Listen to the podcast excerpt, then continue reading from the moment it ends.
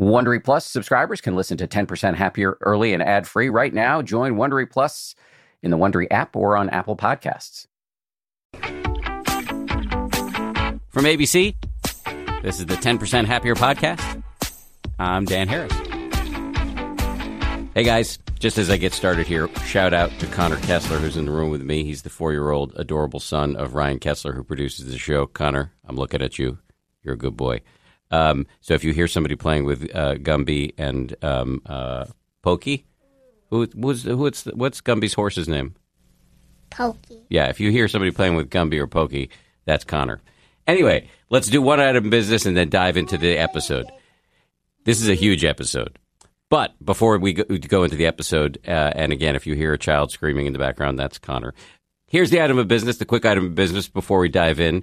Uh, I don't know if you know this, but 10% Happier has a newsletter. Uh, we've talked about it briefly on the show before, but a good reminder now we're into the new year. You should sign up for this newsletter. It's completely free. It features uh, original weekly content from uh, huge teachers.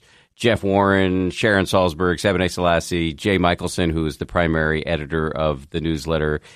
And it comes out once a week. You can sign up for it for free. 10%.com forward slash newsletter. 10%.com forward slash newsletter. And as my uh, other producer, uh, Samuel, has asked me to remind you, we are not going to share your email address with people who are trying to sell you hibiscus scented meditation candles or anything like that. All we're going to do is send you this newsletter. Okay, let's get to the episode. Tara Brach is a giant in the meditation world, and deservedly so. She's got a PhD in clinical psychology. She so she treats people one on one in in a, a, psychological or a therapy setting. She also has done deep Buddhist teacher training and has gone on to found the Insight Meditation Community of Washington, which is an immensely popular community center in Washington. She has an extremely popular podcast, and she's got a new book. It's called Radical Compassion. So that's her bio. But I, before we dive into the actual discussion, I want to read you uh, a little bit of what I wrote about her in my first book, 10% Happier, because it's going to tee up a lot of what is interesting about what follows in this conversation. So I, I first encountered her when I went to my, uh, this was before I even really started meditating that much. I went to a meditation event here in New York City, and she was up on stage, and I had a bit of a negative reaction. Here's what I wrote. The opening speaker was a woman in her 50s named Tara Brach. She had long brown hair and pleasant Semitic features. She was holding forth in a creamy, cloying tone. The style was astonishingly affected, artificially soft and slow, as if she were trying to give you a Reiki massage with her voice. She exhorted us to love ourselves, quote unquote, invited us to close our eyes and trust in the oceanness, in the vastness, in the mystery, in the awareness, in the love, so that you could really sense nothing is wrong with me. I couldn't bear to look over at Jason, that was the friend I brought to the event, who I imagine must be silently cursing my name. Brach closed with a poem, then a dramatic pause, and finally a self serious sotto voce, thank you.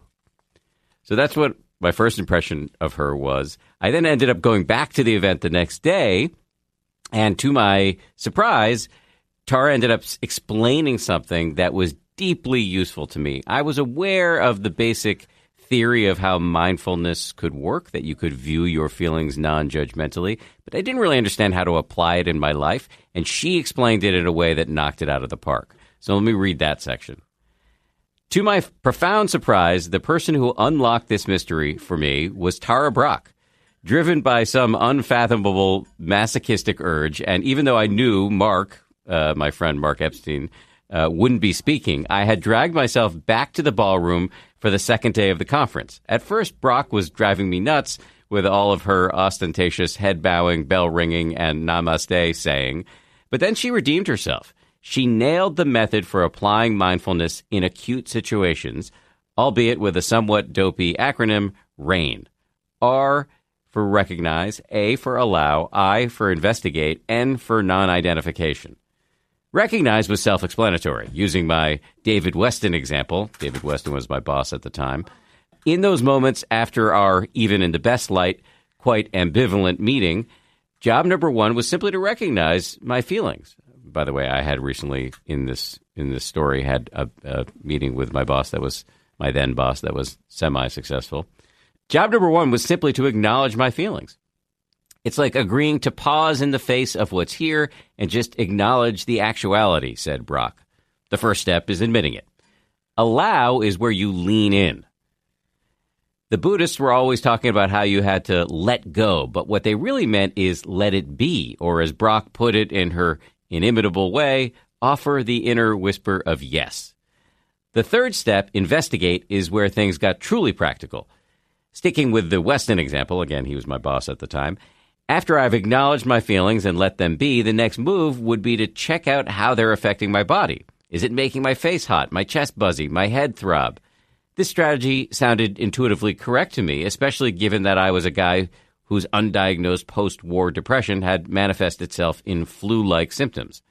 The final step, non identification, meant seeing that just because I was feeling angry or jealous or fearful, that did not render me a permanently angry or jealous person. Those were just passing states of mind. The Brach plan seemed eminently workable to me, and as grating as she had seemed at first, I now found something comforting about her manner. She was, after all, a trained professional in both Buddhism and psychotherapy. That's Connor. Uh, who had spent her life helping people. I realized with a hot blast of self directed opprobrium that yet again I had been unfair. Okay, so you're going to hear me talk to Tara about her feelings about what I wrote. Yes, Connor, I'm almost done, I promise. You're going to hear me talk to Tara about her feelings about what I wrote. And then over the course of the interview, we're going to come back in ways that were very meaningful, I think, to both of us, to how I reacted to her feelings. And we're also going to talk about a lot more, including her new book about how to use this rain technique in your own life. So now, to the delight of Connor, I'm going to shut up. And here is Tara Brach. Nice to see you. And you. I think this is the second time we've met. The first time we met, in my memory, was backstage at some meditation event and I remember being a little hesitant because I saw you there and I thought, I made fun of her a little bit in my book and I didn't know how it was going to go. But then you gave me a big hug. So uh, where are we with that? Are you are you mad at me for te- it was it bit? was actually a really great experience for me because you know every it's fame and disrepute and you know and you made fun of me some and you also appreciated the thing that That's most right. mattered to me which is the practice of rain Yes. and um, I figured, you know, I can survive this. Well, I've talked about this a lot on the show, so my apologies to folks who've had to hear me hold forth on this too much. But I got a three. Do you know what a 360 review is? Have you ever heard of that? Yeah, So yeah. I got one, and it, basically all the people in my, or many of the people in my life, anonymously commented on my uh, strengths and weaknesses. And one of the weaknesses was being judgmental. And I actually called myself out for that. I just reread the passage where I described you in, in the book. And at the end of the passage, I basically say, wait, she's introducing me to this incredible technique, which is called RAIN, which we'll dive into. And look at me, what a judgmental jerk I am. But you, I think, were really an early victim of mine uh, on this score in the meditation world. And there was a message for me in it too, because I'm basically out to wake up and be able to present things in a way that are going to reach people. And I suspected for you, my way was had too much of a um, kind of ooey gooey, too sweet flavor. And I realized, oh, there's going to be a mess of people like Dan that that's the way they receive it. And I think as we keep growing, we just get more flexible in ways we present things. So there was room for that.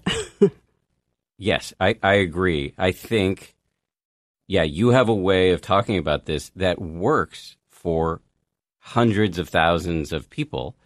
My way of talking about it or thinking about it or acting it out in the world is very different. And that's the importance of having many folks out there talking about the Dharma. It that's really where is. I land on this. Me too. Me too. It's really it's really exciting to me actually, and it's exciting when the dialogues happen because basically we're free when we all stretch. Yeah. Say more about that. Yeah, the more um, first of all, as a teacher, the more flexibility I have in how I present things, and the more sensitive I am to the different ways people receive things, the more effective I can be. And as a practitioner, um, for instance, this morning I was talking to my husband about a book that right now I'm rereading for the 20th time, and it's I Am That by Sri Nisargadatta. And it's a book about non dual reality, about seeing how really constantly looking at how am I getting identified right in this moment? Like really seeing past uh, the coagulation of self and recognizing, okay, I'm not this particular personality, I'm not this body, and, and recognizing a larger sense of beingness. And so we were talking about that, and I and then I just said, you know, that is fantastic when my mind is quiet enough. But if I'm caught in some anxiety, for me to say, oh, I'm not this anxiety, actually is a subtle way of pushing it away. Mm. And what's more important is for me to feel the wave of anxiety and in some way say, okay, this belongs. You know, this is part of, this is a wave in the ocean, you know, and to actually feel it. And in opening to it and not resisting, the identification actually dissolves. So the pathway taught in the book that I'm riveted by right this moment isn't the pathway at any given moment, and nor will it work for many people when they're stuck in a certain way. So it's just having that, um, keeping the whole domain of practice fresh. So in any given moment, there's a an intuitive way to respond to what's arising now that actually deepens freedom and not going by rote really is is actually what works in the most deep ways. So you talked about uh, sort of implicitly a change that I've seen you make in my observation of you as a teacher over since the first time I saw you speak until reading your most recent book. So in the teaching of rain, R A I N, which we're going to walk through in detail. The first time I heard you speak, the N stood for non identification. Now you teach it as nurture, which in your last answer, I think I heard you say that nurturing leads to the non identification. If you can be cool with whatever's coming up, and you mentioned anxiety, and you've talked about personally dealing with anxiety in your own life. If you can be cool with the anxiety, if you can, you know, be warm in the face of this um, unwelcome visitor in your own mind, that can ultimately, I, if I'm hearing you correctly, and you'll correct me if I'm wrong, lead you to seeing, oh yeah, this is just this is just a visitor. It isn't me. That's exactly right. And if we bypass the nurturing, and it's not like every time something comes up, we have to put our hand on our heart and offer all sorts of phrases of self compassion. But there are times that bringing a kindness and a warmth to what's there softens the resistance in a way that we're embodied and yet more spacious. And if we skip over it, if we go too quickly to saying, oh, this isn't me, I'm not identified, it's actually a subtle kind of dissociation. We're not really embodied. So the more full freedom is to be with the wave and realize your oceanness through the process of being with the wave which for most of us takes some quality of kindness or compassion. We're sort of get, getting ahead of ourselves by getting to the end of rain before we've even done the R. But I just want to I want to get back to our discussion about my first encounter with you and the way I wrote mm-hmm. about it. You used a phrase that comes right out of the Buddhist canon of fame and disrepute. And I didn't want to let that go by without letting you talk about it. Because just to remind listeners, if they've lost the context, you said when you were reading what I wrote about you, you you had this thought of, oh, this is fame and disrepute. This is part of, and you'll correct me because you're the Buddhist teacher here, but in my understanding of Buddhism, they, they talk about this thing called the eight winds. And I, I've always been fascinated by this because it's pain and gain and, and loss, fame and infamy, and I don't know, there's a bunch of them. You, you know but but the piece on fame and disrepute is a really interesting one to me because we are all pretty conditioned to want to look good, to get approved, yeah. to be liked. I mean, it's so deep in us as social creatures. We are rigged to connect love with being impressive, achieving, and so on. And so how we look to others really matters. And so for me to be scanning my own uh, psyche and seeing how when people love what I'm teaching and tell me how I'm changing their lives, I, you know, there's a swelling up and a feeling good. And just to note that and also to notice that some people are giving me feedback of using a poem that was incredibly insensitive to a part of the population are teaching something that for a traumatized person actually could make things worse. And then the sinking, the contracting, and to really become awake and free in the midst of that inflating, deflating, um, is absolutely essential for the ride if we're going to find any real peace. But what I like about describing them as the eight winds, and Yeah. I can't remember all eight you get of them. you get blown by them. You Well, get blown it- around. It's also impersonal. The wind isn't you. Yeah. The, there are times when you're going to have fame. It can be big fame, like a truly famous person, or just sort of a good reputation in your circle of friends. And there are going to be times when you have a bad reputation. And if you're, it, it's going back to your uh, thing about non-identification. exactly. Uh, and that, to me, there's there's freedom in viewing things that way. I think. it's the reason I, I often talk in an evolutionary way also is that we take so personally all the different emotions that are absolutely wired into our nervous system and have an intelligence and yet you know we feel fear and it's my fear and i feel too much fear rather than realizing we'd be brain dead without fear and that every single organism on the planet has a version of it. So it's the same thing with the worldly winds, whether it's gain or loss, fame or disrepute, or feeling fear or anger. They're not personal, but it takes a lot to pay attention in a way that gets it.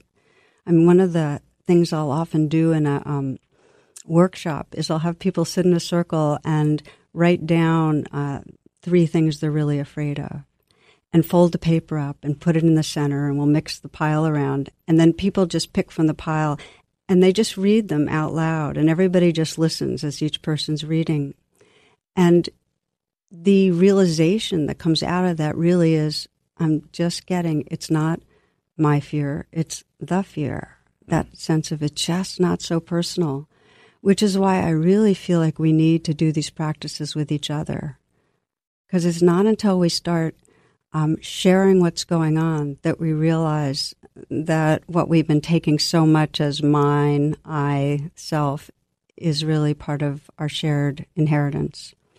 Okay, so I'm going to further delay the diving into rain because you've. done- I, I suspect this is a habit of yours. You say interesting things, and then I'm, I'm going to force to follow up on it. um, doing the practices with each other, I can imagine in my you know endless skills of uh, empathy. Uh, um, that's sarcastic um, for my audience. That Yeah. some people out there listening are thinking, well, you know, I meditate on my own. I listen to some app, or I, uh, you know, I, I I have a practice that I, you know, it's been part of my life. But I'm in my living room doing this. I'm not doing it with other people. Uh, so does that mean I'm doing it wrong? No, when I say doing the practices, in a way, I'm saying doing the path. And and what I mean is, I meditate alone many days of the week. Sometimes I meditate with my husband, but it's more sharing the unfolding with each other, sharing what's happening, being vulnerable, real with both the you know what were the insights and also the blocks, and that's what enlarges us. And I'll add something. yes, and this please. is going to be again um, tossing our sequence completely. It's trashing it a little bit. But when one of the beauties of rain is that more and more people are doing rain partners, where they're doing rain together, which I think just catalyzes a whole other level dimension of wa- waking up. So I can speak more to that at some point, and I can direct people to the website. But pe- we have people in our training programs. We have people in our local community. People actually all over the globe right now are in pairs doing rain partners, and there's different levels of how you can do it. And finding that, first of all, keeps them with the practice. It's like when you do something with somebody else, you're more accountable. You kind of go through the whole process rather than drifting and dropping it. And the in makes a kind of container that's safe and friendly and conducive. And then in the sharing pieces, it actually, when you start naming out loud something that's happening, you become more aware of it. It, it brings it more into the light of awareness. So that's another piece of practicing together. I mean, the most obvious is go to classes, have small spiritual friends groups or clusters that you meditate with. But more, it's do the path together and do some meditations together. I think interpersonal meditations are part, they're going to be the wave of the future because we spend a whole lot of time getting more intimate with our own heart and mind, but we don't practice intentionally how we speak with each other. So when I'm talking to you right now, am I actually in my body? And when you speak, am I really listening, putting down my ideas and taking it in? And when I speak, am I speaking from as much of a place of um, heart and presence as I can? So we don't practice that that much. It's hard. I've done some of this work, dyad work, where you sit Yeah. and have to stare into somebody's eye and like a death stare. Um, uh, uh, it's hard. I, The resistant ones call it a death stare. I'm the resistant one to everything. You could just scale that through the rest of this conversation. Um, yes, it's uh, it's really really hard, and yet actually I did find that it somehow reduced for me this sort of sitting there in the, in the aforementioned death stare with some stranger. I actually think the first time I ever did it was you made me do it at uh, Yeah. at this event I went to that I ended up writing about, and I was so mad at you. I didn't know you, but I was really mad at you for making me stare at this nice young woman who was sitting next to me who I didn't know. But uh, over time, as I've been in other programs where I've been forced to do the dyad work, it does kind of whittle away a little bit. In my case, I'll just speak for myself at the inherent awkwardness that I've felt in myself of dealing with other people because you're really just mainlining wordless connection. That's exactly right. And it builds your tolerance almost for the discomfort. Yes, that's right. It's affect tolerance. It's really being able to stay present when it and, and not have it matter so much that it's uncomfortable. And then you start start sensing once you relax a little, you can start looking and seeing vulnerability. You can kind of see the vulnerability you were too busy in your mind to notice, and you can see the goodness, which is what's so beautiful, and see the sameness. You can start sensing that that which is looking out through your eyes is the same basic awareness as mine, and that um, that kind of catapults you into another place. But just to say, when I talk about rain partners, that's actually not a um, eye gazing process. People do it on the phone, and they do it online, and they do it in all different ways. It's more um, has to do with an go, moving from an inner kind of contemplation to sharing to inner to sharing. All right, well, let's dive into how that works in a minute, but let- let's finally walk through rain. As discussed, I had never heard of rain before I heard you speak at, at an event at, here in New York City, and it really is a profoundly useful schema. I don't know uh, acronym, whatever you, whatever you want to call it. So, can can you just talk talk through your history? How did you? I, know- I think it was Michele McDonald who came up with it. The the great teacher Michele McDonald, who's never been on the show. She came up with the acronym, and then Michele embraced it? came up with the acronym, oh, probably 1990, early 1990s, and I began using it then and loved it. And both for myself and students, there were a couple of blocks or problems that people would run into and talk to me about. And one of them was that um, they said, "Well, what is not identification? Like, how do you how do you non-identify?" And um, and I had to explain that non-identification is actually the fruit of what happens. It's like you pay attention in certain ways on purpose, and then the fruit of that is this realization of, "Oh, I'm not that."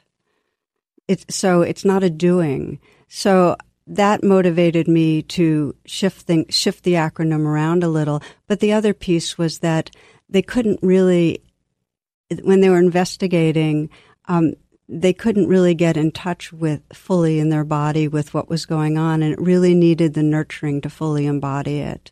And so, so compassion was the missing piece. You know, if if we think of awareness as having the two wings of mindfulness or seeing clearly what's here, and compassion, holding it with kindness, um, we need to bring in that wing of kindness, not just as a kind of background mood, but in an explicit way, because we're so programmed to actually be turned against ourselves. So it does need to be explicit. So one of the um, there's an attachment therapist, uh, Louis Cozolino, and he says that it's not the survival of the fittest, it's the survival of the nurtured. Hmm. Survival of the nurtured. Yeah. And so the learning a pathway to self nurturing, and it doesn't have to be I am sending messages to myself to nurture myself or touch I'm right now touching my heart. It could also be the pathway to nurturing could be by imagining and sensing nurturing from some larger source, but finding some pathway to feeling nurtured helps to actually soften the self identity. It actually allows us to relax and open and sense a larger belonging. I'm feeling a little bit like a failure as an interviewer because we still haven't done the R of rain. Uh, we've talked so a we'll lot walk about through the it. Okay. So that was this is the background to how come I shifted the letters. But here's Gotcha. here's how the letters go. The R is recognize, and that simply means that when you're in some way in reaction and suffering, you pause and notice. Okay, something's going on. It's it's an attentional. Okay, something's here going on. What's going on here? Is this you've referred in your book to something about taking a U-turn? We're not there yet. Okay. but we but we but we get there because Okay. U-turn is a fabulous understanding of it. So you recognize what's happening, and the A is allow, which means rather than what we typically do, which was we go into fight, flight, freeze. In other words, we in some way try to fix it, change it, ignore it, judge it. We do something. It's like a pause where we say, "Okay, just let this be here right now." I use the um, language of yes, saying yes to what's right here, not yes, I like it, or yes, I want it to always stay here, but yes, this is the actuality of the moment. This is truth telling. So, yes, let's let it be here. That's recognize and allow. That creates enough of a pause or a space to actually deepen attention. Then we kind of make the U turn and we begin to investigate. I see. So you have to kind of pause the action and then you make the U turn. That just means instead of moving into the reactivity, you go from that pause to, okay, so what's really happening? If recognize is the first step, the third step, which is investigate, is saying, okay, what's really going on? Let's recognize even more deeply. And do you imagine people doing this on the fly, like in the middle of a conversation? If I start feeling myself anxious, if I start feeling that I am anxious as I'm talking to you, would I do the rain while I'm maintaining the conversation with you? And is this also a formal meditation practice? Both. Yeah. Yeah. And so once once you've kind of got in your cells the uh, sense of the how it works, and it can become very, very like a light rain. I, I feel like I'm doing a light, Light rain, rain. a lot. Yeah. Um, and, and it's an informal practice you can weave through the day at any moment, just noticing and letting be what's happening, but just just sensing, okay, feeling it here, okay, be kind, and then just sensing a little bit of a shift, and you move on. So it can be quick. So now there's a few things with the investigating that are always misunderstood and really important to know. And that is it's not cognitive, or at least 98% it's not cognitive. 98% it's really getting somatic. It's you're investigating and bringing the attention to feeling the throat, the chest, the belly, you know, how is how is this experience expressed in my body? So the investigation isn't, oh, I bet my mother's always saying mean things to me because X or Y happened in her personal history. Exactly. The investigation is, oh, what's it? What is anxiety actually like? It's a tightening in my chest. That's right. What is this? How is it showing right in this moment? Now, there are some um, skillful ways that can support that that are investigating. Like if I'm in a really bad mood, I'll sometimes ask myself, well, what am I believing right now? And generally, I find, oh, I'm believing that I've failed in some way, that I'm falling short, that I'm not okay, I'm not enough, or I'm believing that somebody else isn't liking me, whatever. But seeing that, bringing that into consciousness, actually helps get back in touch more directly with what's happening somatically. So that can be a useful piece. Another part of investigating I like is let's say I'm feeling anxious in this interview and I um, pause enough to say, well, how is that anxiety really expressing even in my face? You know, if I could, where's, and, and, and, and just let my face take the, the tightness of the feeling and let my body kind of, so when I'm guiding people in workshops, I'll, I'll actually get them to sculpt it because we are so Sculpt it. yeah, with their bodies and their face, like actually let their bodies and face take the full expression of the mood they're feeling. And the reason why, Dan, is that we're most people are most of us are pretty dissociated from our bodies, and it takes some intentional um, extra kind of fine tuning to really draw the attention fully to what's going on. And if there's been trauma, it's really, really hard. And so there might just be, instead of going into the body, there might, with trauma, I really encourage people to go right into nurturing, to not even do the sequence of rain, to nurture first and find the pathways to self soothing, to safety, to, you know, get the parasympathetic going and calm down before they actually do the the real somatic investigation. And that can be for weeks or months. Hmm. It's not that useful if there's trauma to go right into investigating. Why not? Because you can re traumatize. Unless there's sufficient uh, stability and resilience and safety, going in right to where the feelings are can overwhelm. And then you just have another round of feeling powerless and unable to deal with it. So you want to take the time to do other styles of meditation that are more uh, loving kindness, the nurturing domain, in order to build up enough sense of resourcefulness to then do the kind of investigating and unpacking that Rain does. So we do find now. I think we find ourselves back in order on N. So we did done, it. We've we done. Did it. We've done. Uh, I, I, I, think there's a reason, energetically, uh, intellectually, we we kind of leaned into N early and are now coming back to it because it is so important. Um, so we started with recognize, just seeing clearly what's happening. A, allowing or accepting. Yep, that's it's not saying I'm psyched that I feel anxious right now. You're just saying this is the truth. Um, I is investigating. Again, that's not a cognitive process most of the time, although, as you described, one can skillfully use thought to direct you to the direct experience, but it is more of a, a sort of feeling what's actually happening in your body. And then we land at N, nurturing. And there's a couple of final pieces on investigating that actually set the grounds for nurturing that are really powerful that I like to teach about, which is there's certain questions you can ask yourself, like, what is this, how does this place want me to be with it right now? Like if I'm feeling hurt or if I'm feeling shame or I'm feeling anger or whatever, how does this place want me to be with it? How does the anger want me to be with it? Yeah, or how does the fear or the shame want me to be with it? Or, or another way of saying is, what does this place need? What does it need right now? Because nurturing is really a response to vulnerability. And when we investigate and finally contact, we're, we're vulnerable, where we're afraid, whatever it is. If we really feel it, there's a natural upwelling of tenderness. And that really is the uh, dynamic of compassion, which is compassion's a response to feeling the vulnerability. So investigating gets you in touch with the vulnerability and those questions help you do that. What does this place really need right now? And often I invite people to ask that and put their hand on their heart at the same time, the kind of thing that would have freaked you out a number of years ago and still, still might get you like that. um, so for the po- part of the population that is drawn to it, um, you're actually beginning to create a kind of nurturing atmosphere even when you ask that question.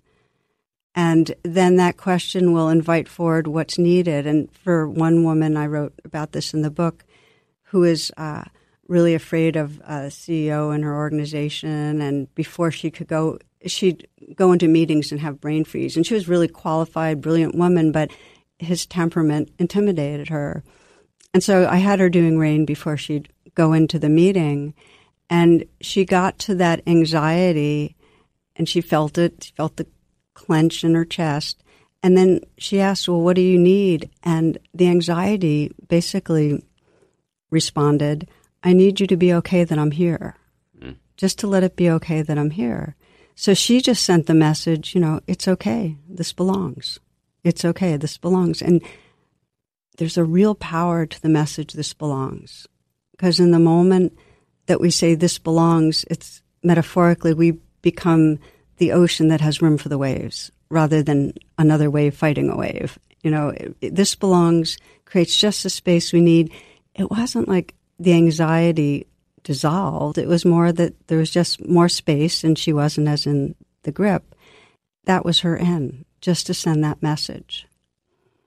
So there's a lot of different ways that nurturing emerges. For some people, it does include, you know, one hand on the heart or two hands on the heart. Some people put their hands on their cheeks. For others, and it can be a combo, there's a set of words that really are the message that a part of us most needs to hear at that time.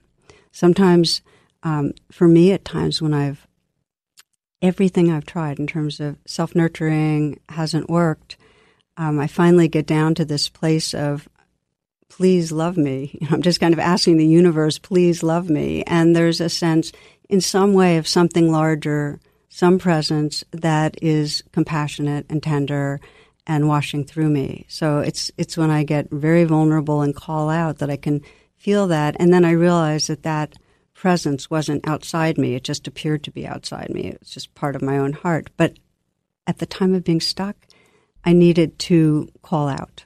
So sometimes, for some people, just kind of in some prayerful way, asking for nurturance helps. Some people have a friend they'll imagine holding them. So there's many, many different ways but the nurturing tends to soften, as we were talking about, in a way that we actually feel um, enlarged, no longer hooked or identified. So if it was anxiety, I'm not the anxious self anymore. I'm kind of that space of tender wakefulness that is aware of and kindly towards the anxiety. That is what I call after the rain. And I put that in quotes because people tend to, after they do the N, just go back into whatever's next in their lives, but not notice the shift that's happened. And for on the path of waking up, noticing the shift in identity, this is where non identification comes in, actually deepens our familiarity with who we really are beyond an egoic self. So after the rain are those moments when we just notice, oh, who am I right now? You know, it's not no longer stuck in that small hooked place.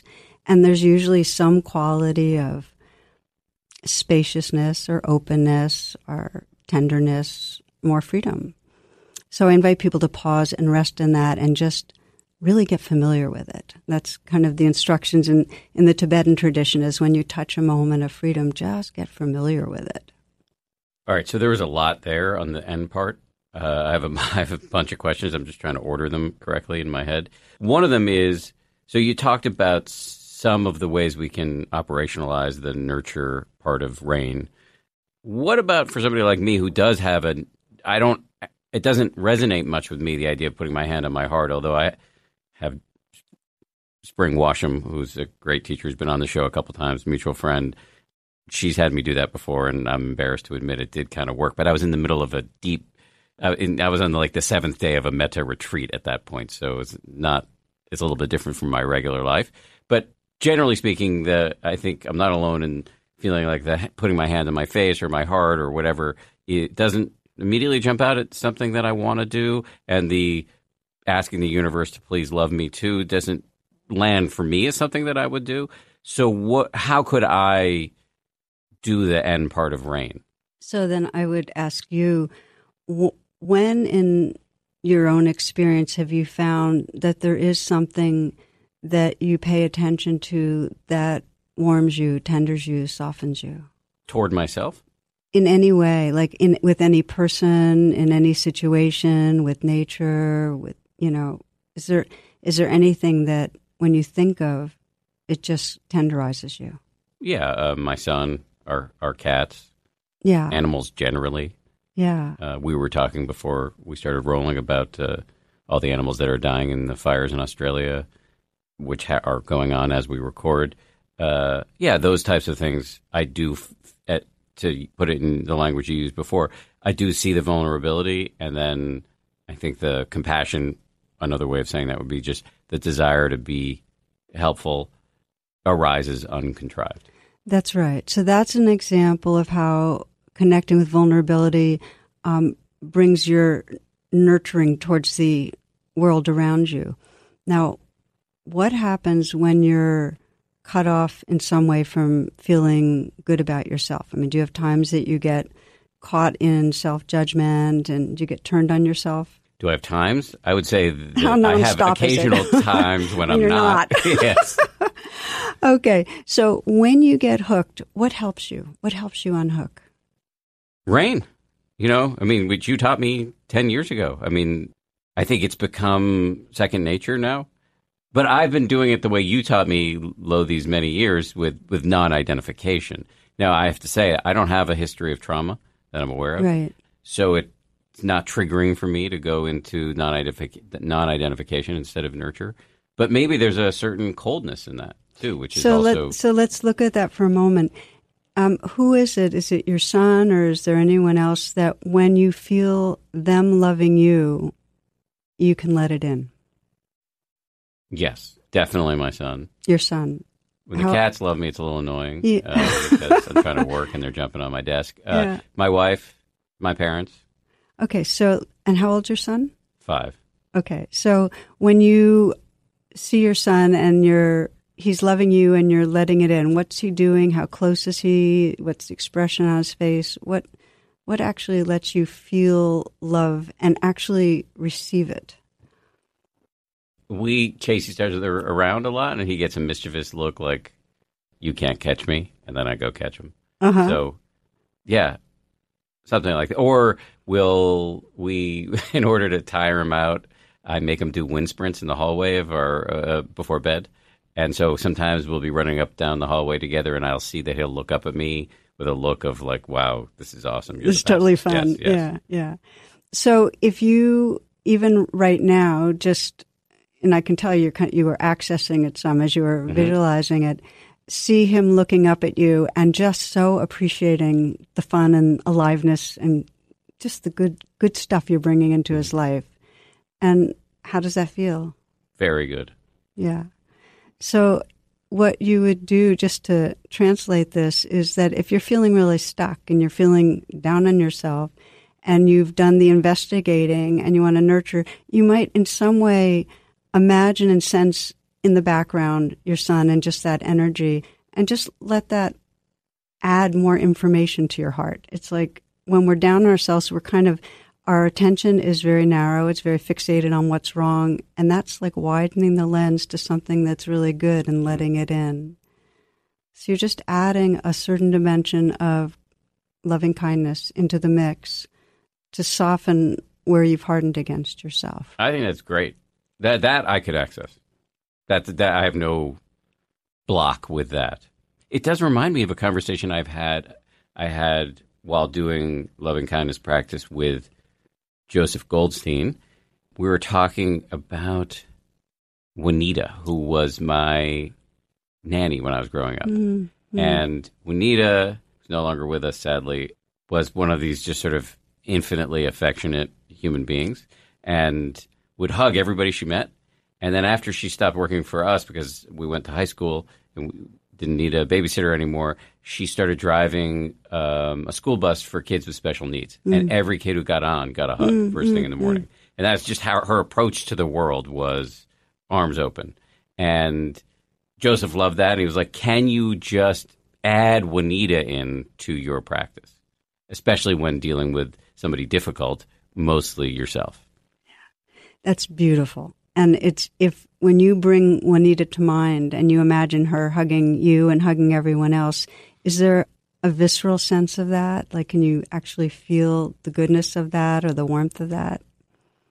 Yes, at times, though, I, I feel a little like uh, I'm not up to this.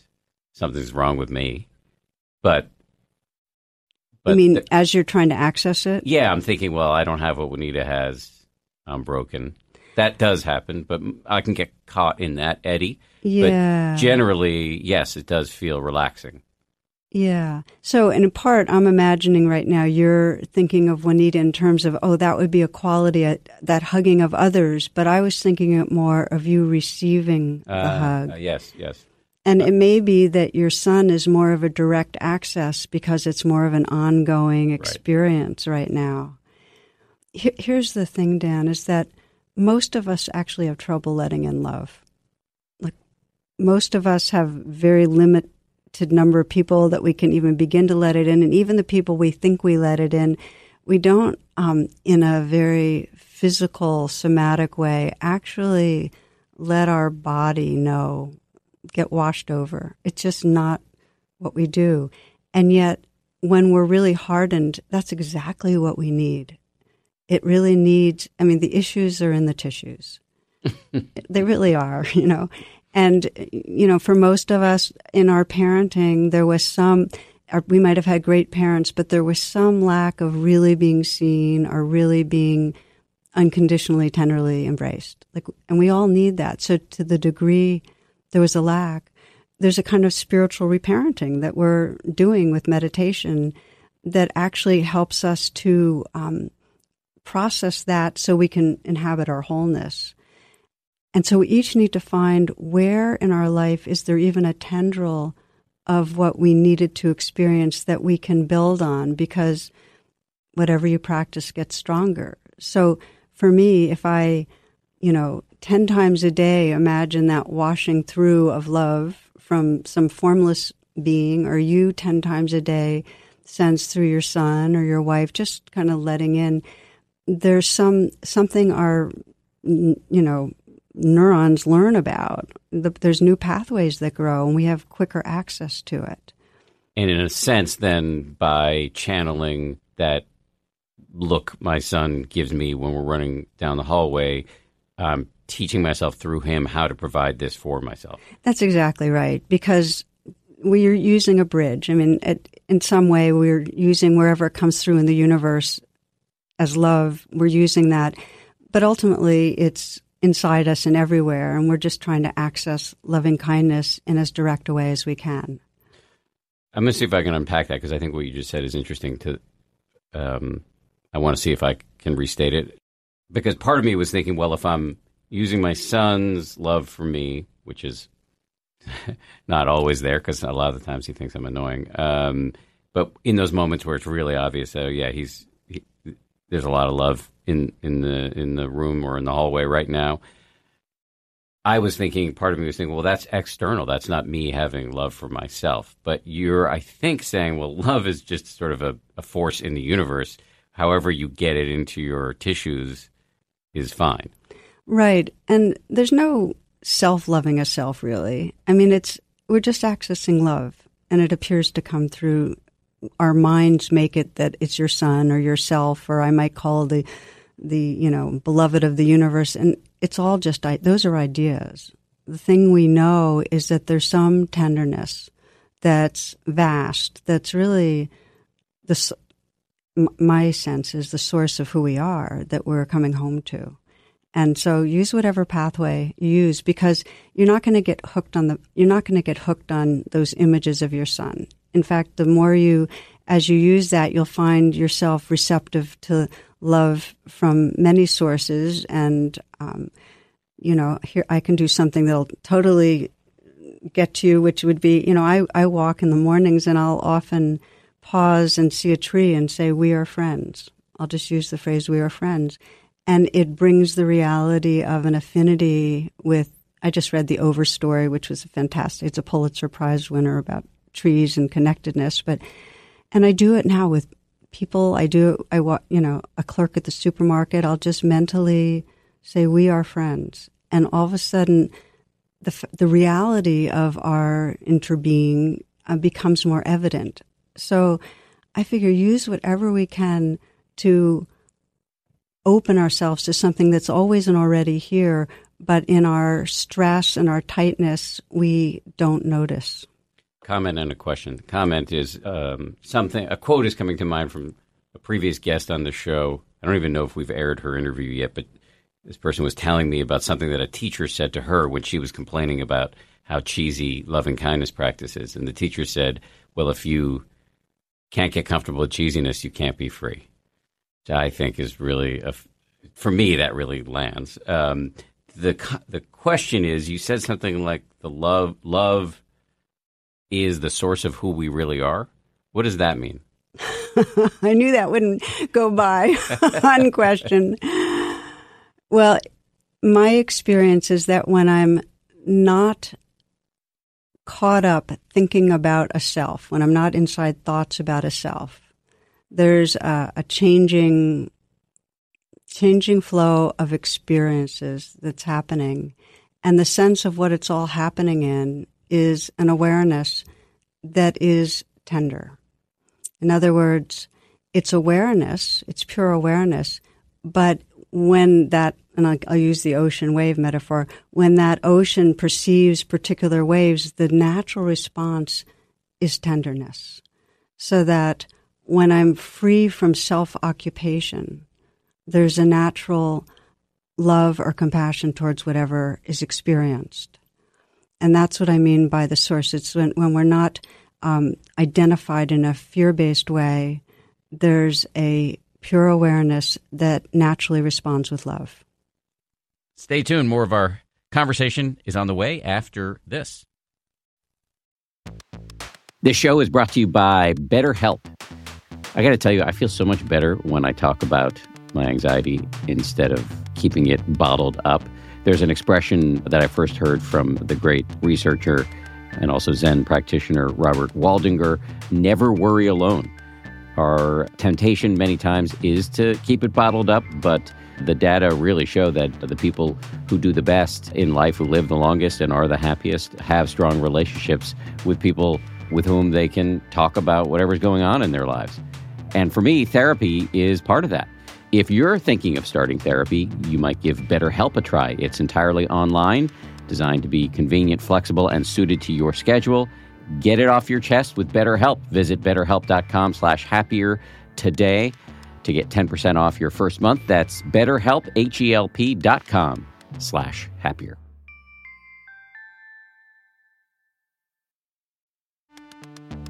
You can count on T-Mobile to help keep you connected after investing billions to light up their network from big cities to small towns. T-Mobile is America's largest 5G network. Plus, when you switch to T-Mobile, families and small businesses can save up to 20% versus Verizon and AT&T. Visit your neighborhood store or T-Mobile.com to switch. Plan savings with T-Mobile Third line free on essentials via monthly bill credits versus comparable available plans. Plan features may vary. Credits stop if you cancel or change plans.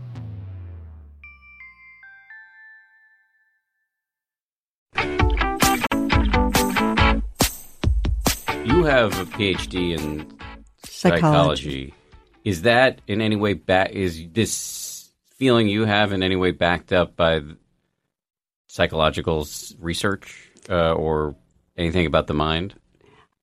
No, and I wouldn't. I wouldn't go at it in that way because it's really an experiential path, and all we can talk about is, you know, we're talking about now like what is absolute truth, and there's no, there's not going to be science or research that's going to point to, you know, what's the very nature of our beings. I can point to the the most the perennial philosophy that underlies most spiritual and mystical and contemplative um, practices points to a oneness uh, that it's not like uh, the mind is in the body. It's like there is an awareness that is the source of all creation. Um, but because the perennial philosophy says so, that doesn't mean it's proved by science. But even the Buddha said, "Look, I'm going to say a bunch of things. Don't take it on face value, and come and see for yourself." Exactly ehipassiko, it's really just to keep turning the attention to what's right here in the present moment and to what's experiencing what's here in the present moment. And to have the intention to do it with kindness makes it a lot easier. So, I, for me, I, I get that there is this awareness that's that that's beneath all of you know. It's I, I don't know I don't know if that kind of spatial positioning makes any sense, but I know I'm having thoughts, and um, most of them are self centered, but that if I dip below that level of discursivity, there's this pure awareness of whatever I can hear the sound of my own voice right now. I can see you involuntarily, right? This is this, there's this awareness that just undergirds whatever's happening in my mind. So I get that, but that that awareness is naturally tender I get a little lost on? My experience is that when I'm not caught in fear and grasping, in other words, not identified with the self, then when awareness encounters something, in that encounter, the natural response is a sense of we and a sense of, of care. Connectivity. Exactly. It's um, everything's connected. Yeah.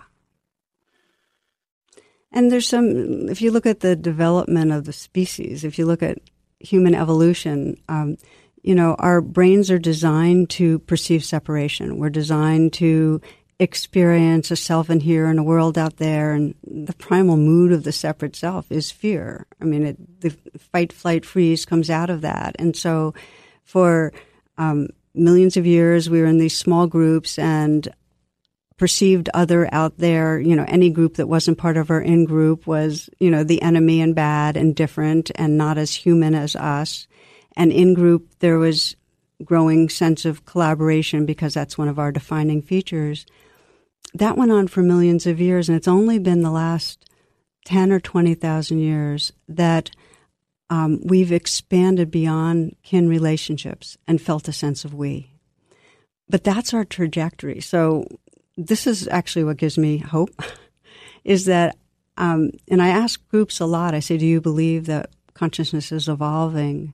Because I'm curious to see what people believe, but I feel like the consciousness in our species is, in, is evolving from a sense of separate I, completely self centered and reacting out of the limbic fears, to a sense of we that not only is collaborative, but actually cares like you are part of me. I care about you not because you're over there, but you're part of my heart. We're part of the same essence. And I think that's the direction we're going as a species. And meditation facilitates it because meditation um, awakens the parts of the brain that need to be integrated and awake. So it moves us from kind of our limbic hijack place where we're really in reactivity to where we can kind of go meta to what's happening, become mindful of it, and respond with compassion. And and it, there now is, is, research that shows that meditation does does wake up and integrate our brain in that way, and I, that gives me hope. You know, I'm looking at right now today, Dan, where we are in the news. Like I, it's been so disturbing um, what what's going on in our world.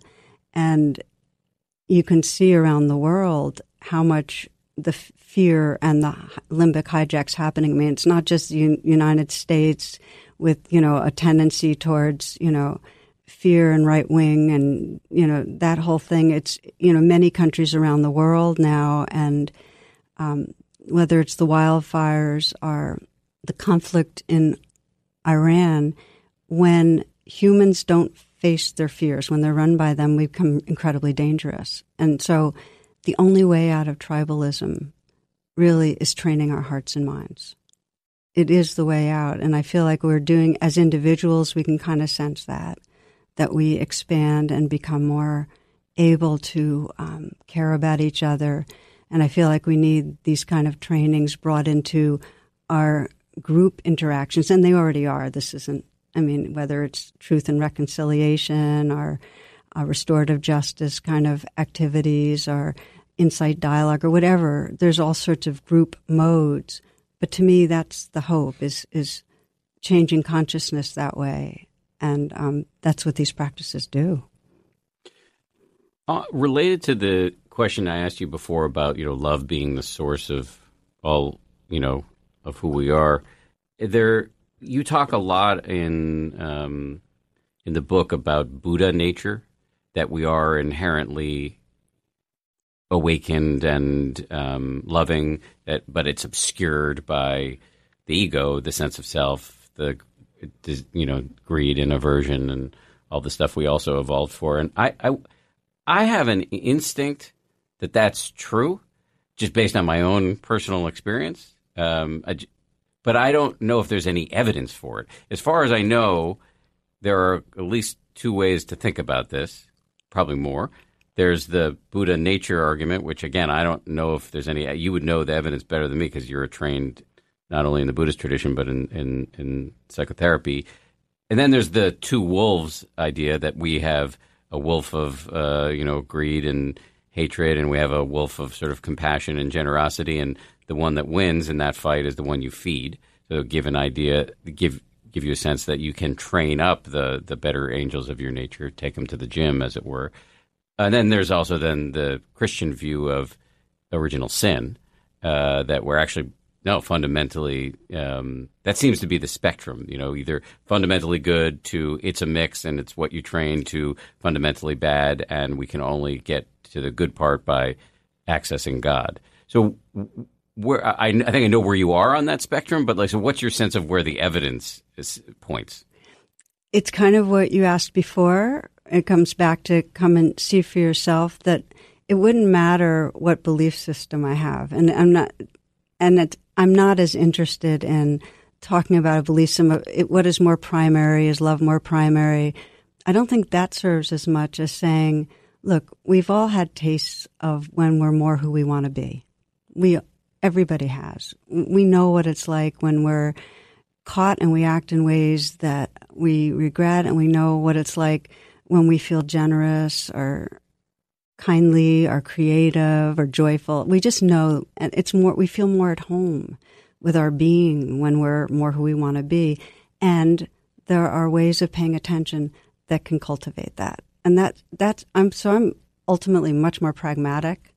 I mean, I could, we could get off the air and I could talk about the cosmology, but I don't think that's as useful as um, can we. I mean, my big inquiry, Dan, is how do we wake up caring more? I mean, our world's in trouble. How do we wake up caring? Because the more there's caring and a sense of it's all of us, um, the more we'll respond. So that's wake up in the morning caring, or wake up the sense of caring that's inherent in every human being wake up the sense of caring in all of us. Yeah. How do we expand that? And how do we widen the circles of our caring? Because as Einstein said, it's generally pretty limited to those in our tribe. And that feels like the most compelling question for all of us. And it's, if I'm hearing you correctly, the root in, you, you can have a metaphysical debate about how, what are we like at our core? Do we even have a core?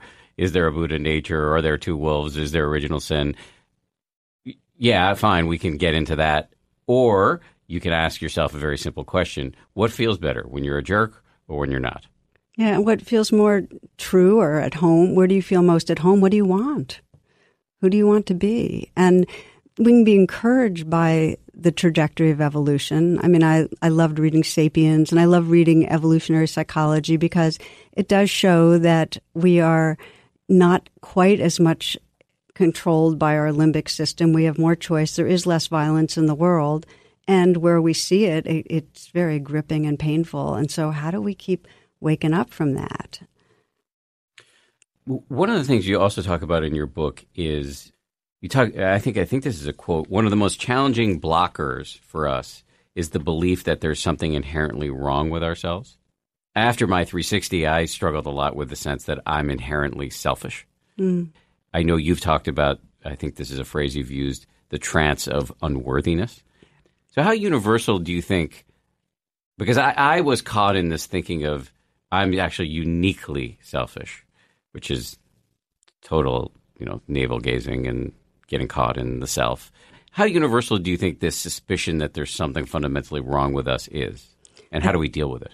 I think it's super pervasive. I'm not. Sh- I'm not an expert on cross cultural comparisons, but everyone that I've worked with, and you know, I'm doing teacher training with people from you know 50 different countries and so on. Everybody I've worked with has that's an element of what people struggle with is some some sense of I'm not okay. Is that does it take many flavors? Like I'm inherently a bad person, or I'm inherently sort of not up to the job. Are there bunch of permutations of yes, this? Yes, absolutely. Some it's like I'm fundamentally flawed and it's disgusting and shameful. It's got those kind of twists to it, to smell, sh- you know, shame. For others, it's like the chronic never enough and the striving and the frustration, but it's not as deep a twist in the psyche. And I think that partly, you know, pa- parenting, you know, it mm. all comes from whether we had an, a basic sense of trust and belonging early on.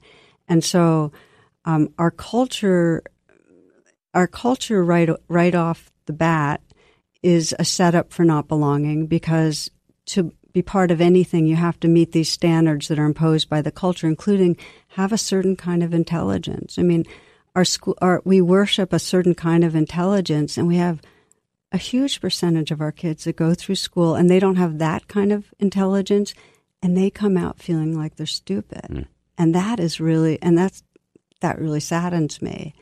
Well, that's just one level. Then we have the kind of body a woman's supposed to have, or we have, you know, the, just basically looks, or we have the most insidious level of messaging from the culture, which is like racism, like this this grouping of people is inferior, and that message gets sent through every institution to African Americans that you are less than, and that creates a um, huge, huge grip of something's wrong with me.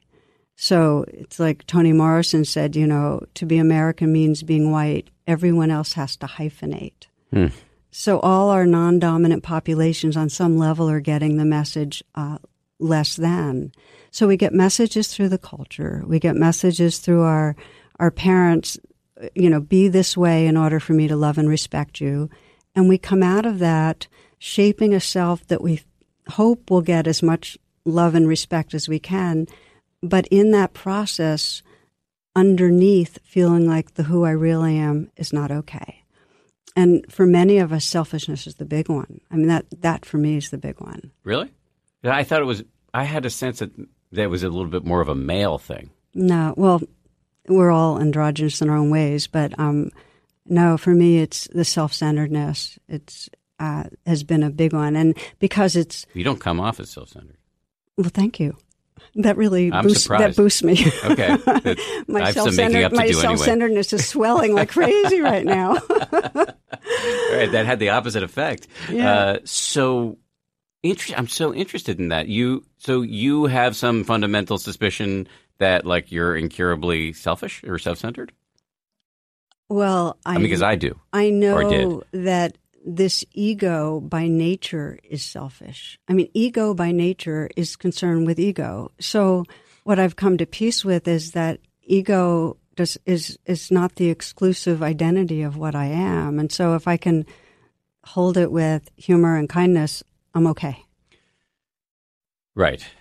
I. I I'll by the a- way, what I just said Yeah. took decades. I mean, I, I, you know, my, I got onto the spiritual path and I was, um, joined a Kundalini yoga ashram and, you know, it had to be the most vigorous yoga around. And, you know, and I was one of these very vain yogis because back then I was super flexible and I would, I was kind of like teaching it, but showing it off. And, you know, I was very, you know, it was, I was up on myself. And of course I have a, um, a genetic disease that now I can't do yoga at all because I'm too my connective tissue's too loose. So it kind of swung on me, which was really interesting because I was so identified with being good at it.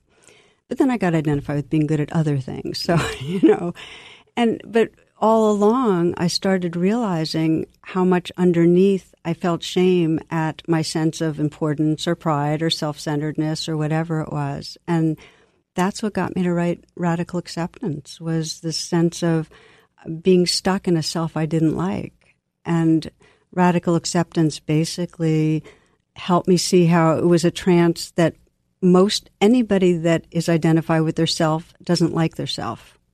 Now they might sometimes be on a, an inflated self-importance thing, but underneath that there's doubt and shame. So if we have an identity with self, we don't like that self. And a part of the spiritual path is seeing that trance of not liking ourselves and with wisdom and compassion opening to something larger. but transcending the self, really. Transcending the identity, but the way it happens is by bringing kindness to the very feelings of shame or self dislike. We're back at N. We're back at N. Yeah, we keep, you know, the whole, that's why, um, for me, radical compassion, the book, it just, it feels so central that any transformation we make requires cultivating a quality of self kindness. Just to clarify for listeners, you wrote Radical Acceptance many years ago, and the new book is Radical Compassion. I just want to make sure people Thank you. you should get them both. I, Just be clear, one was first. Um, it's I have a phraseology that came to mind when talking about uh, this is my own phraseology, which I, don't- you may you may not like, given our differences. Um, the in terms of getting stuck in your own stuff and how that can have so many deleterious effects internally and then externally. The way I've been kind of thinking about it in my head is the view is so much better when you pull your head out of your. you know, it's Yeah, that's yeah. just the way I think of it. But I I love that. I love that because the other side of it is when we're turned on ourselves, it feels horrible. And the way that I end up working my way out of it is I'll give you an example. I got sick in my uh, early 50s for about six years, and it was a spiral down. And I went from being athletic and, you know, very vigorous to, you know, really not knowing if you know there was a way out. I lost mobility. You know, I'm I, I'm much much better now. What was? Can you say what the? It, it had to do with the connective tissue disorder, where but I just went into a spiral of pain and fatigue, and just it just uh, yeah, I just got worse and worse. So I'm telling you this because I would go through all these.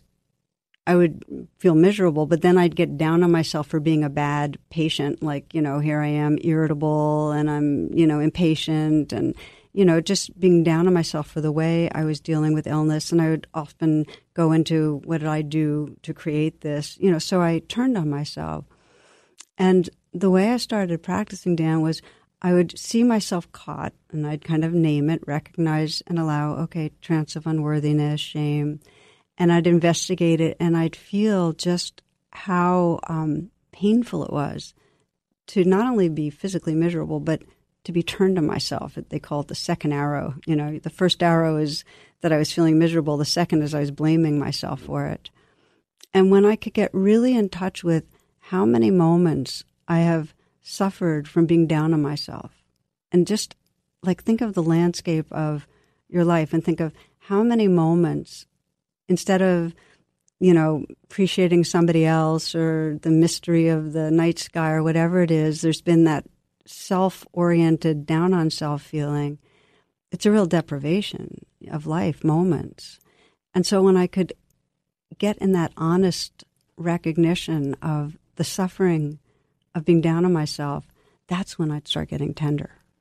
That's when I could then say, Oh, I'm sorry. Hmm. I care about this suffering in some way.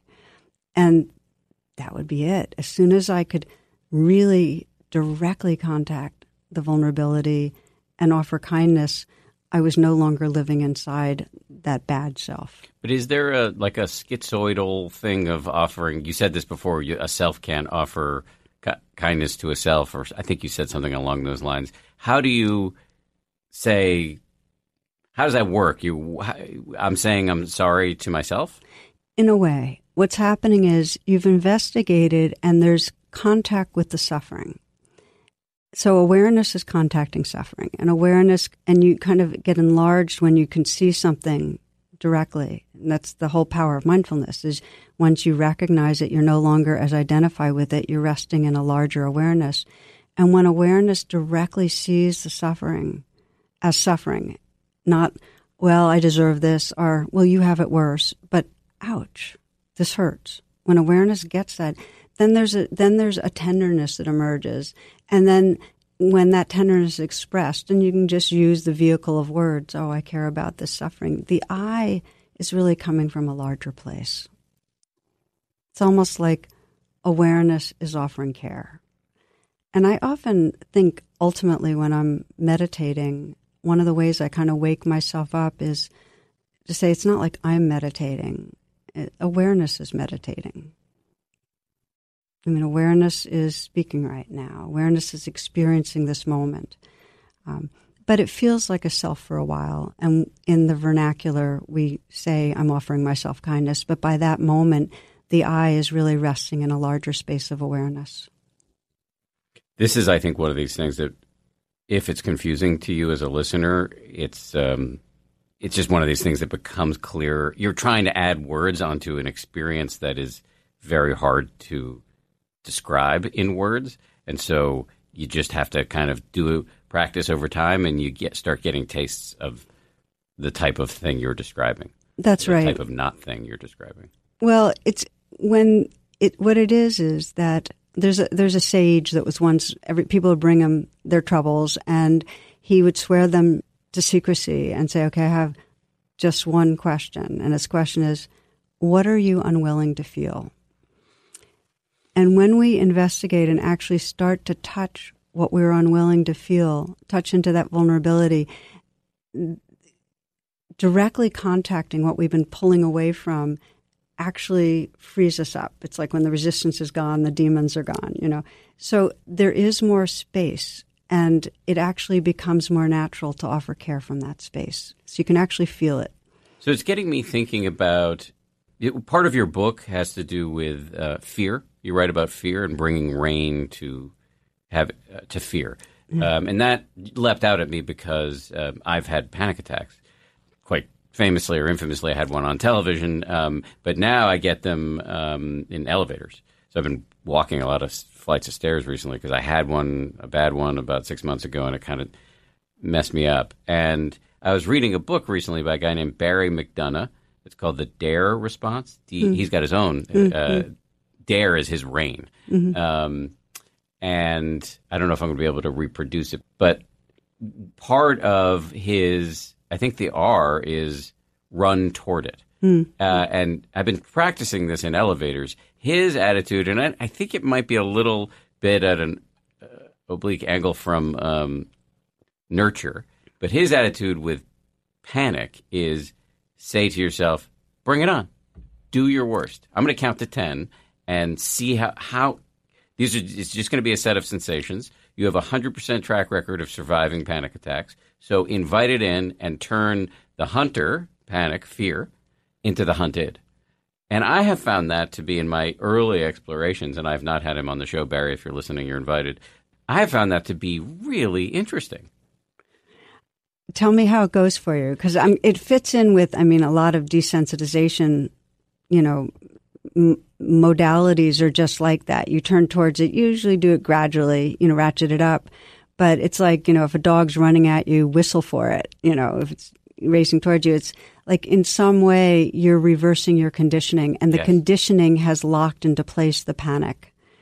but it, it also picks up on y- yes what you just said it, it it also picks up on some things you've been saying throughout the course of this interview which is it's like this unwillingness i've had to accept the discomfort Yes. it's the fear of the fear yes. and reframing it as it's going to be a set of physical sensations that you've heretofore been unwilling to fully experience. But if you not only have a willingness to experience it, but you're inviting it in, saying, "Come on, let's do this." Uh, if you're gonna, if if I'm gonna have a panic attack, let me just feel it instead of feeling the tiniest little bit of it and then it's spiraling out of control from there because I'm just unwilling to. I literally the other day I was in, I got stuck in an elevator in in my own building and I am not a strong person. You've met me. I'm not big. I was able to tear open the doors because I was that scared. Yeah. yeah. But what if I had just said, "All right, well, let me feel this." It would have entirely. It would have made it entirely different. But I guess my my point in bringing all this up was, is that too aggressive? The attitude, the "come on, bring it on," uh, turning the hunter into the hunted, rather than nurturing. First, I don't think of them as either or, and it's really case by case. For some people, that's exactly what's needed in some way to um, just fully inhabit your confidence and courage and just go at it is actually the energy that can undo the old conditioning. For another person, it could lead to a panic attack that would that would increase the feeling of trauma. So, and for many people, surrounding it with nurture and nurture again can be something a message in look you've done it before. You can do it. You've got the you know it's it's the message that our heart and mind needs in the moment. And i think of the same thing with loving kindness that there's not a loving kindness practice. It's whatever way we pay attention that in some way wakes up our heart opens our heart softens our heart gives us courage so for you it sounds like it could be a real match Yes, Yeah. for this particular for this situation. yeah yeah So another thing in your book is, and again, this is probably phraseology I wouldn't use, but um, nonetheless it's meaningful to me, which is discovering your deepest longing. Can you talk about that? Yeah. There's um, one of the stories I tell in there is of a palliative caregiver who um, reported that the greatest regret of the dying was I didn't live true to myself.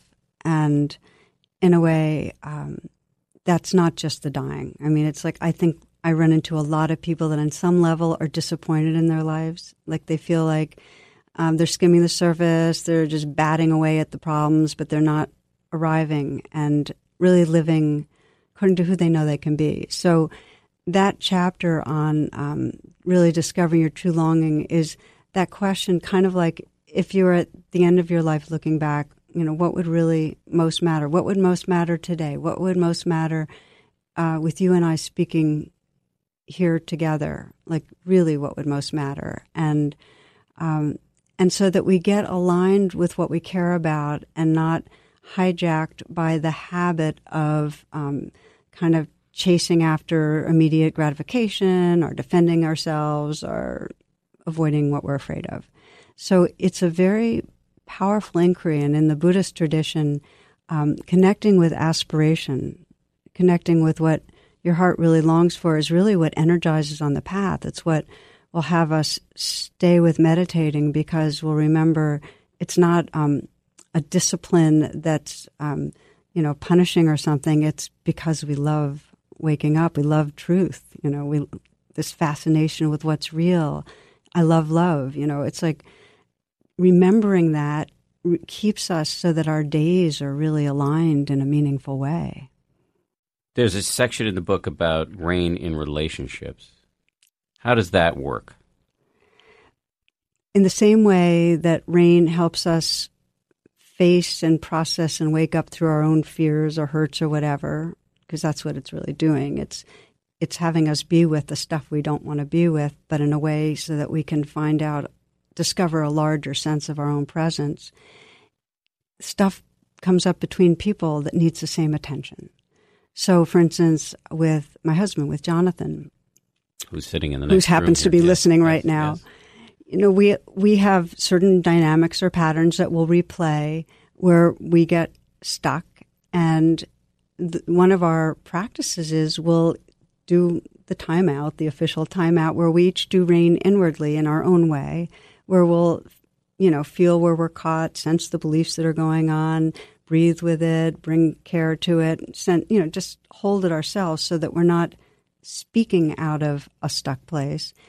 And then when we start naming what's going on for us, it's without as much blame, and the other person can hold it. There's a there's more of a container for us to. Mm do it together. So if we're doing rain together, we might both be sitting together working inwardly and then we can exchange what's going on in a way where we have a lot more resources. We have a, a kind of a joke, which is um, the first person who can role reverse wins. Hmm. And what, what that means is it can really see it through the other person's eyes. That can say, I, I get why that hurt you. You know, I get why when I said it with that judgmental tone, that would have made you pull back and not want to do what I wanted to do, you know. So it brings empathy and compassion to do rain together. I feel like we could do a, a whole separate interview on this subject, which reminds me, you should come back more often. Oh, that's sweet because I'm passionate about what we can do in relationships. And we started much earlier talking about rain partners. Um, and again, this comes back to the state of the world, Dan, is that I feel like we as long as we're living from fear or defense, we're going to keep on hurting each other as individuals and uh, globally. And learning to do these kind of practices with each other um, creates a sense of we that that then ripples out. And so, Rain Partners is really powerful for that because then you can start moving through the world. And uh, one of my favorite lines, and this is from Ruby Sales. She's a civil rights activist, older woman, icon. And she has this phrase, where does it hurt?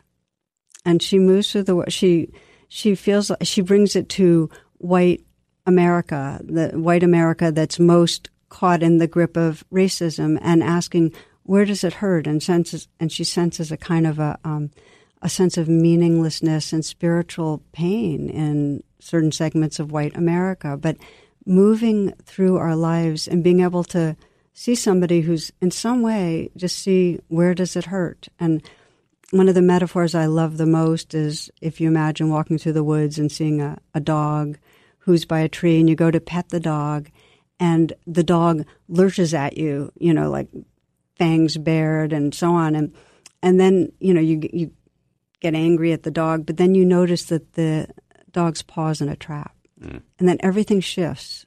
And you don't necessarily go really near the dog because it might be dangerous, but your heart is shifted because you see that the dog's suffering.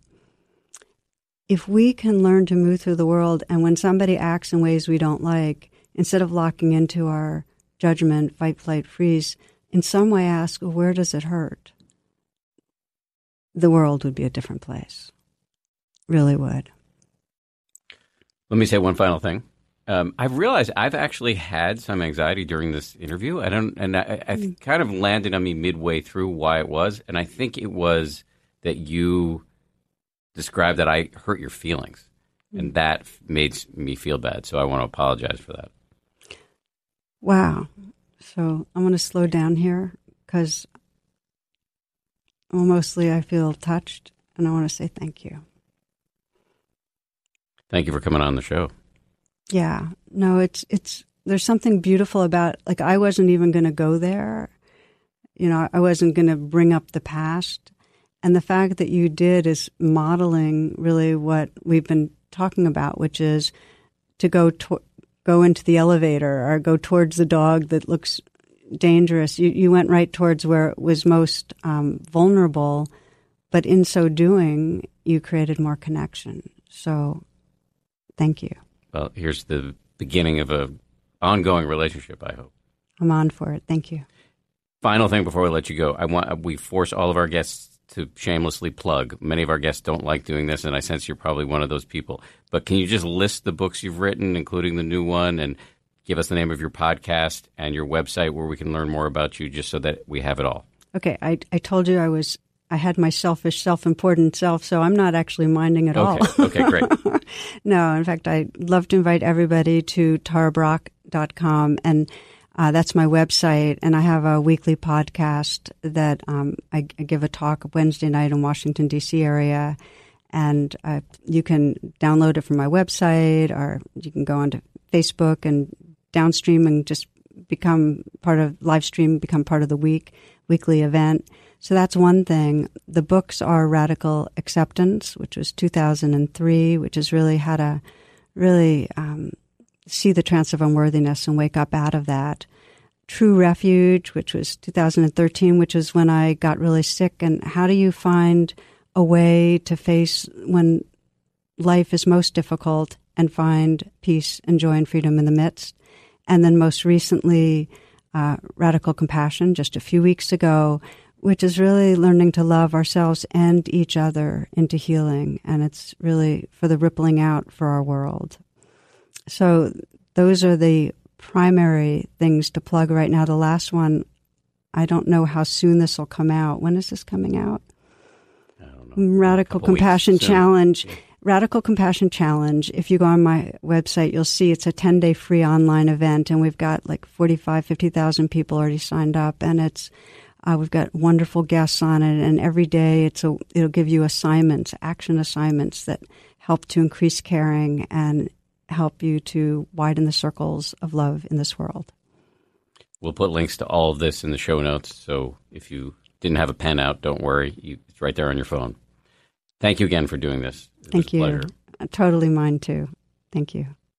All right, big thanks to Tara Brach. Um, yeah, that got me thinking a lot about the impact of what I write. So I really appreciate appreciate her coming on, and I, I very much hope it's the first of many visits because she has a lot to offer.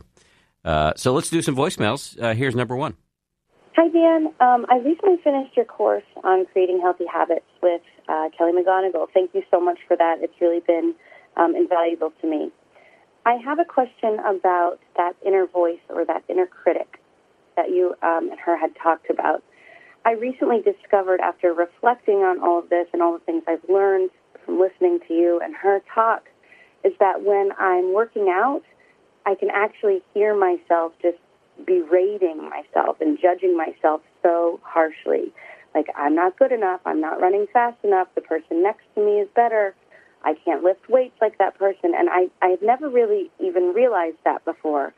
Um, I'm realizing now that that might be why it's so difficult for me to get to the gym. I have to force myself to get to the gym. Um, in the course and in the interview with her, um, Kelly had mentioned that finding joy is really important in creating those healthy habits. Um, I'm realizing now that it's just not joyful for me because I'm constantly judging myself there. Um, anyway, I was just wondering if you have any advice about silencing that inner critic, um, or you know, being compassionate towards that inner critic. And I was just hoping you had some insight to that. I'd love to hear your thoughts. Thanks again for everything you do.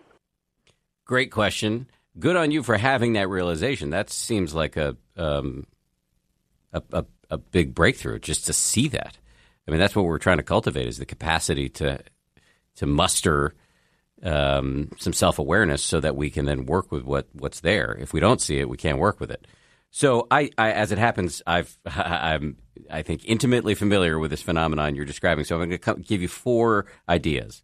Uh, one is just to follow up on you. You mentioned that uh, Kelly McGonigal, who leads this new course we've posted on the 10% Happier app about forming healthy habits, she recommends when it comes to exercise that you find a form of exercise that you really love because if you're getting joy out of the thing, you're much more likely to do it. So you you notice that, and yet you're noticing that you're in, engaged in a lot of self criticism. It, it may be that the self criticism is going to be there no matter what form of exercise you choose, but I wonder whether there may be forms of exercise where it's the kind of inner critic is less prominent because you're just having so much fun. So that's just one thing to play with.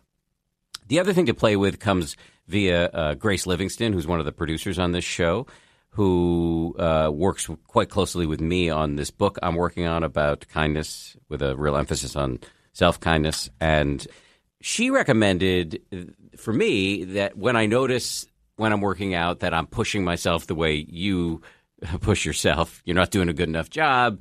The person next to you is doing better. This workout isn't hard enough. You're going to need a second workout afterwards. Just to drop the word gratitude into my mind stream. Like, just to wake me up out of that trance and to realize I'm. That's Connor. Um, hey, Connor, you're doing a great job, Connor, of, of being a good listener. Thank you.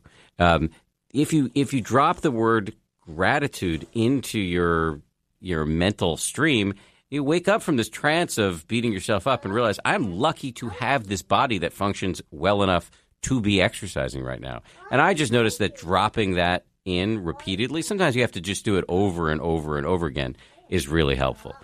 Third idea is something I talked about in a book I wrote called um, Meditation for Fidgety Skeptics. And it's an idea I took from my co author, Jeffrey Warren, uh, who talks about having a welcoming attitude toward your inner.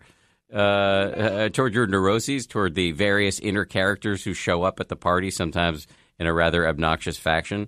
And so, for the inner critic, you might just use the little mantra when you notice the inner critic yammering away. You might use the mantra, welcome to the party. Because I don't think you can silence the inner critic, but you can kind of soothe it by just recognizing that she or he is there and saying, Welcome to the party. I'm not fighting you. I see you. Come on in, have a seat at the table. The party's for you. That's, again, Connor, who's like my little hype man who just kind of yells some of my key phrases after I yell them. Exactly. So, welcome to the party. Try that. I find that it really works particularly well in a meditative context, uh, but you can try it just in your in your free range life too. And then your final, the final idea I have is is from Kristin Neff, who's been on the show before, and I, I I really respect the work she's done around self compassion. She's kind of the the big shot in, in that in that particular field, and she's got this three step process that you can do on the go. That I've really found that you know, for example, if I'm uh, anytime I'm walking past a mirror, I get really self critical, and if I'm with it enough to notice that I'm getting self critical, I can do her little three step process, which is easy to remember. First step, first step is just to notice. Oh yeah, I'm suffering right now. this kind of sucks. I'm beating myself up. So that's that's number one. The second is to kind of step back and and just remind yourself that anybody who's human is suffers. That's just part of being born. And and and maybe there are millions almost certainly there are millions of people suffering right now with the exact same mental content that you're suffering with.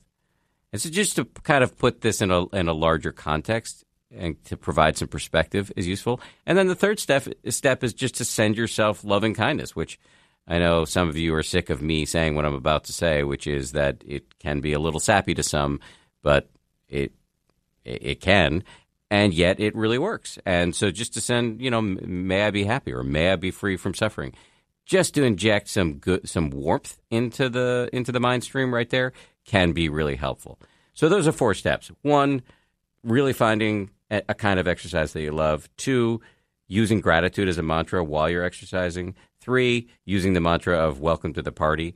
And then four, using Kristin's three part um, exercise, which, again, if you want to learn more about, dial back and listen to um, the episode we did with her. Great question. I really hope what I said in response helps. Here's voicemail number two. Hello, Dan and the 10% team. Uh, I just want to thank you for the great podcast and content that you provide us. I stumbled upon your podcast through Sam Harris and Joe Rogan's podcast, and you've quickly become the top listen in my podcast app. I especially love hearing the guests who talk about mindfulness in terms of the workplace. I really think that it bridges the gap of a meditation practice and mindfulness during everyday life. My question to you is based off a current struggle I have in my life, which is about stress from my job. I struggle with stress that my job brings, and I have to constantly unwind with meditation I also have to constantly remind myself how grateful I should be of my situation. I make great money and have great responsibility, and for this I am truly a lucky guy. But it's hard to see that daily, and the possibility of leaving my job to get rid of the stress crosses my mind a lot. I guess I have a hard time deciding if my job is actually toxic to my life or if it's just the human nature of dissatisfaction that I need to continue to work on.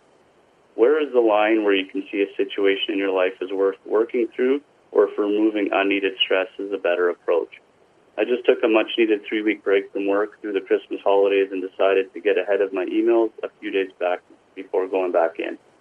The few hours I spent sorting emails put me into an anxious state, and again I had to meditate and focus on gratitude to get out of the funk.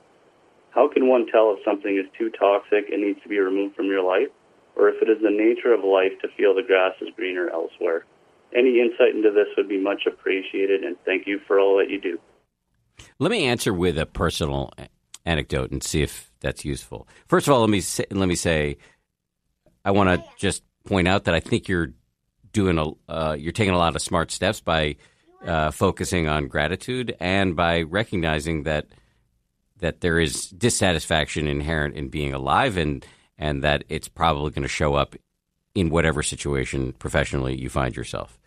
Um, but but the the anecdote that comes to mind as I listen to your story is I went on a retreat about a year and a half ago. Was actually a loving kindness meditation retreat uh, with the great teacher Spring Washam. And after the retreat, I turned my phone back on and started looking at my emails and my schedule, and I started to feel really anxious and unhappy and dissatisfied with the structure of of certain parts of my life. And that contributed to a big decision I made about six to nine months ago where I shook up my professional responsibilities. I walked away from anchoring a show that I loved called Nightline, and I walked away from covering breaking news for ABC News, and I really cut back to anchoring just Weekend Good Morning America, doing investigative reporting, and then focusing more on writing books doing this podcast and working at the 10% Happier app.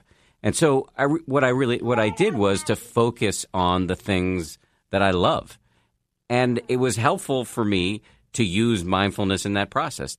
Using the mindfulness and especially in that moment where I had a lot of mindfulness at the end of the retreat, I could see that having too busy of a calendar, having requests on me to do things that I didn't want to do, made me unhappy.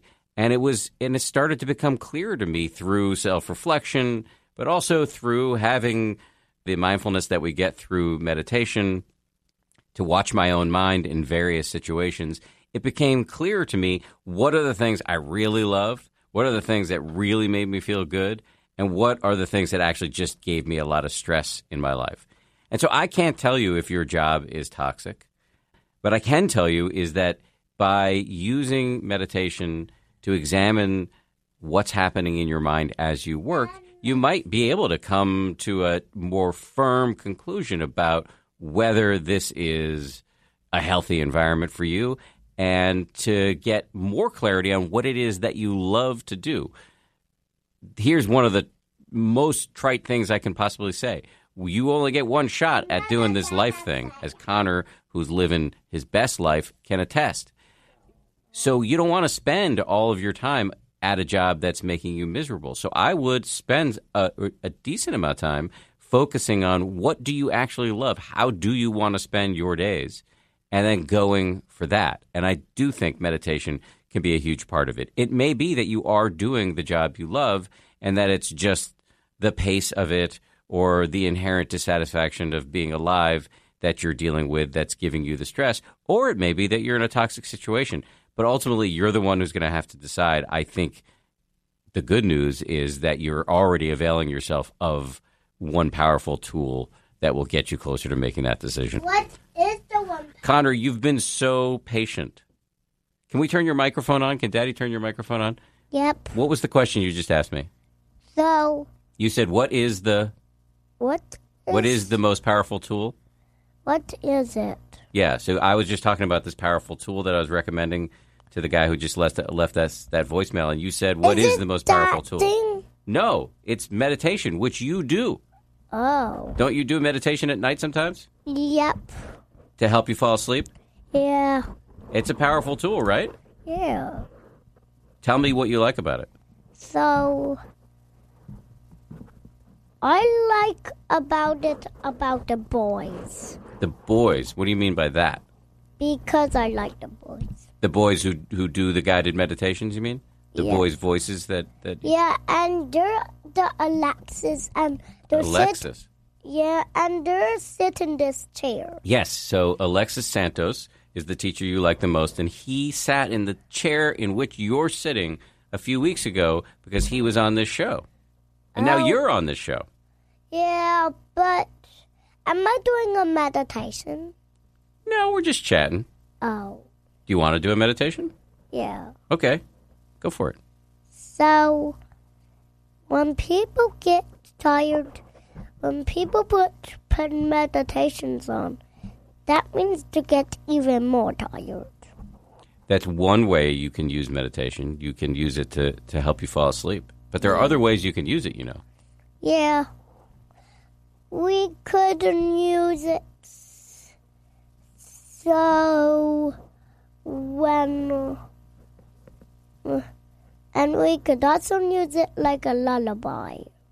Yeah, that's actually not that's that's actually a really good point. You can use it a little bit like a lullaby. Yep. And that happens sometimes. And also sometimes people get treats for their dogs and their cats and for themselves. That's true. It's a bit of a non sequitur, but it's totally true. Hey, can I tell you something? Yep. Thank you. Thank you for being here while I'm recording this. I really appreciate it. I also want to thank your dad and all the other people who helped me do this show, like Grace Livingston, Samuel Johns, Tiffany Omahundro, uh, Lauren Hartzog. Thanks to all of you guys who do so much work to make this show great. Connor, you're the best, and I'll see you guys next week. Bye. Bye, buddy. If you like 10% Happier, and I hope you do, uh, you can listen early and ad free right now by joining Wondery Plus in the Wondery app or on Apple Podcasts. Prime members can listen ad free on Amazon Music. Before you go, tell us about yourself by filling out a short survey at wondery.com slash survey.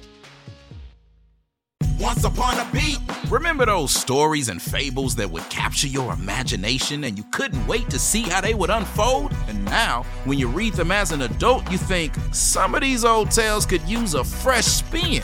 We have a perfect podcast to bring you the stories you remember, remix, and reimagine for the kids in your life today. Join me, DJ Few, and my trusty turntable, Baby Scratch, as we spin up new tales in the New Kids and Family podcast, Once Upon a Beat.